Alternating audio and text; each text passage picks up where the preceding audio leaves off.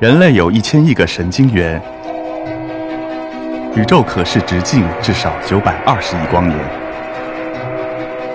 从无限小到无限大，在中科院 SELF 讲坛一起探索未知的世界。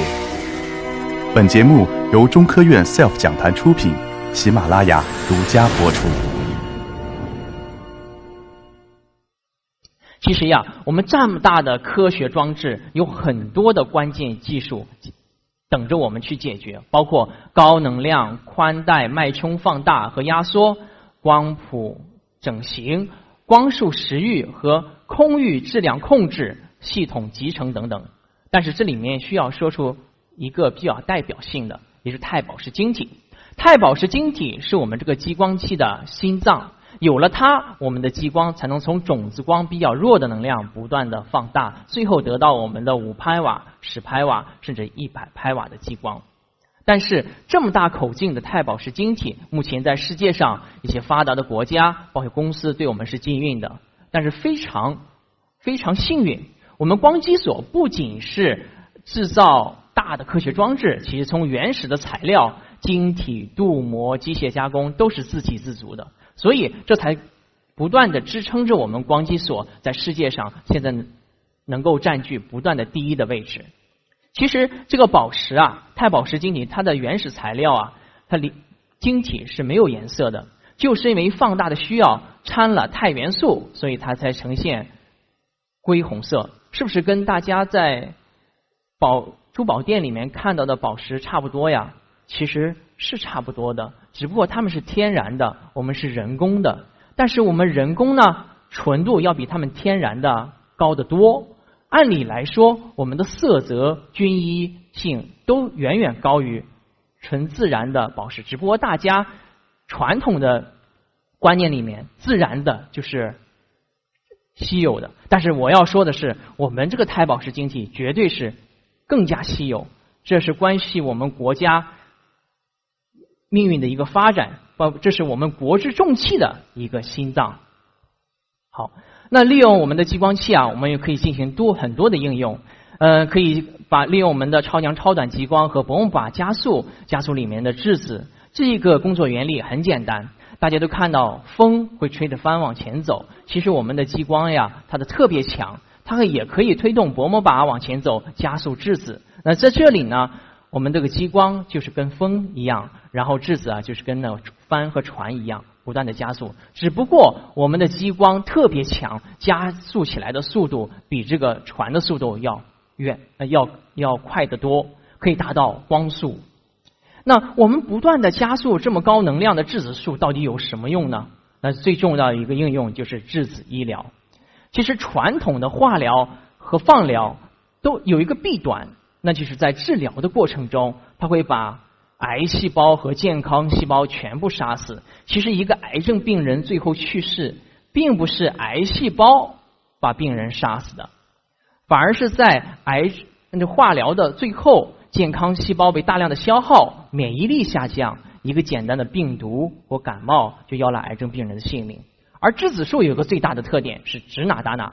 打一个非常形象的比喻，假如有一百能兆一微能量的质子束，它只在人体内部五个厘米的地方进行沉积，它在过深、过浅或周围的地方都不进行沉积，所以这就大大的保留了癌症病人的健康细胞的数量，从而大大的提升了癌症病人的成活几率。呃，质子医疗啊，其实在上海市。很早就建立起来了。我们现在上海市的重离子医院已经成功的进行了质子医疗的呃工作。二零零四年时候，他们就开始进行调研。二零一四年的时候，他们进行了第一例癌症病人的治疗，效果还是蛮不错的。现在呀，一个疗程差不多是三十万到四十万，非常贵，但是排队的人很多。为什么呢？它的疗效确实很好。对癌症病人的身体可以减轻伤害程度，减轻很多。那现在的嗯质子重离子医院都是依托于传统加速器，他们在非常庞大的线性加速器旁边建立一个医院。嗯，这种传统加速器占地面积大，耗资特别的多。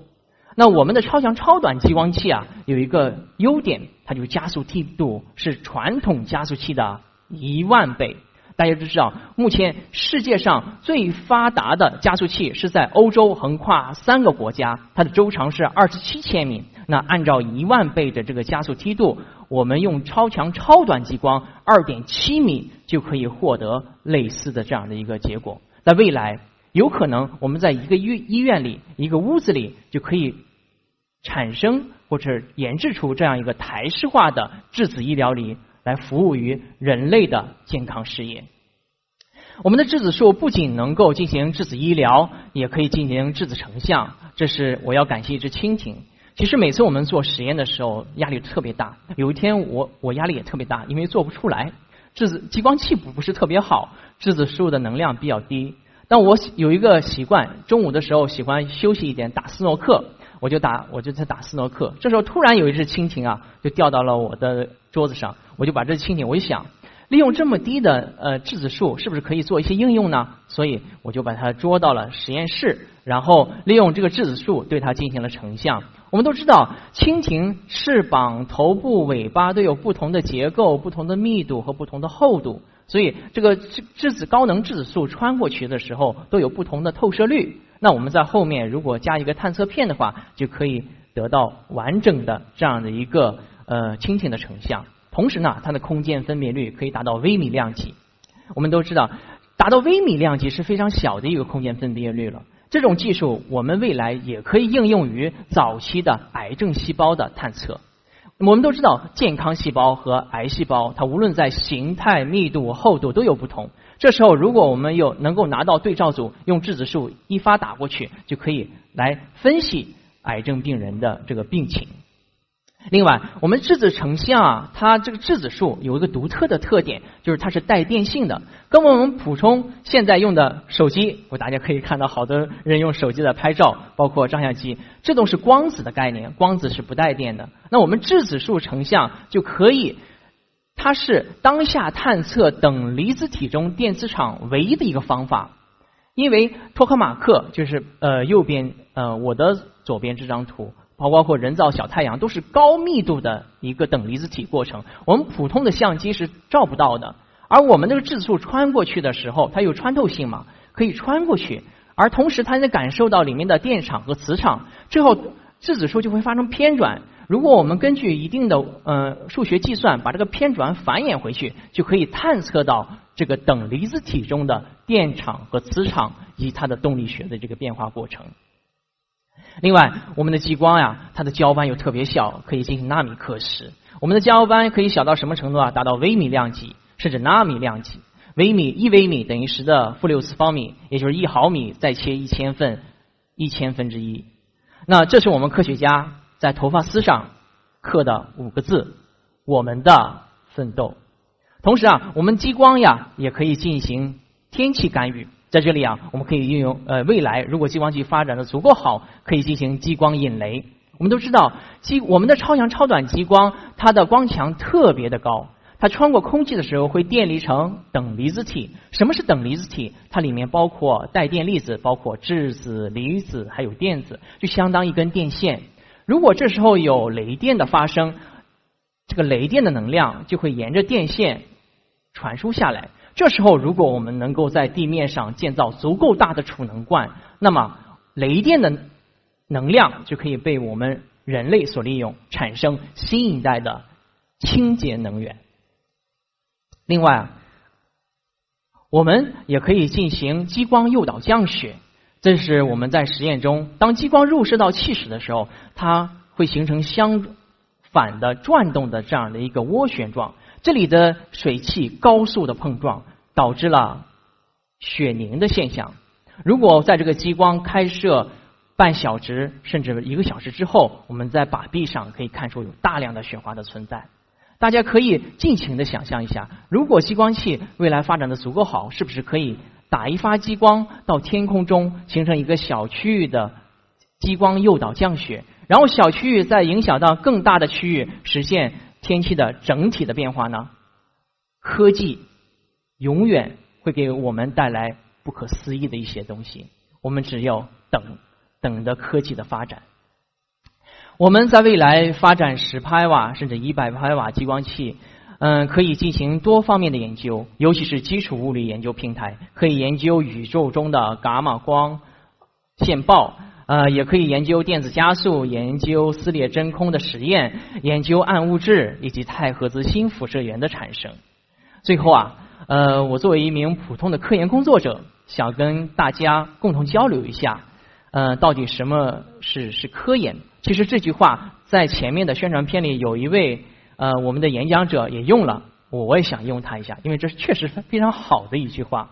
那科研对我而言是什么呢？我认为啊，科研它就是研究大家认为不可思议的东西，它越不可思议、越匪夷所思，它就越有价值。